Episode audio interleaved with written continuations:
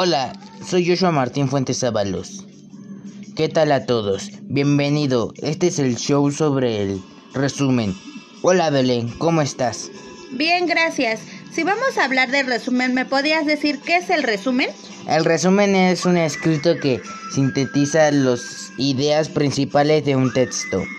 Es una exposición abreviada, concisa y fiel sobre los puntos más importantes de un texto. Como tal, lo puedes realizar de manera oral o escrita y debe ser objetivo, claro y coherente. Ah, ok. Entonces, en resumen, es un escrito que sintetiza las ideas principales de un texto. Entonces, ¿cómo lo elaboras? Lee detenidamente todo el documento. 2. Subraya la información a los párrafos que contiene información importante. 3. Realiza anotaciones de ser necesario al lado de cada concepto importante. 4.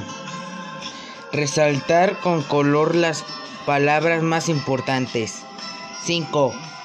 Pasar en limpio en un cuaderno los conceptos importantes según lo subrayado, las anotaciones y lo resaltado. 6. Volver a escribir esa información pasada en limpio, esta vez más sintetizada. 7. Revisar las síntesis y eliminar los datos que no sumen a la comprensión general del tema no resulten tan importantes.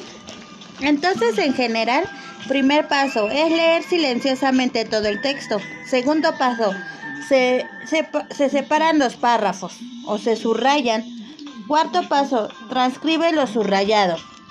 Quinto paso, redactar lo nuevo del párrafo. ¿Así es, Joshua? Sí, así es. Bueno, entonces ya que estamos, ¿me puedes decir los tipos de resumen que existen?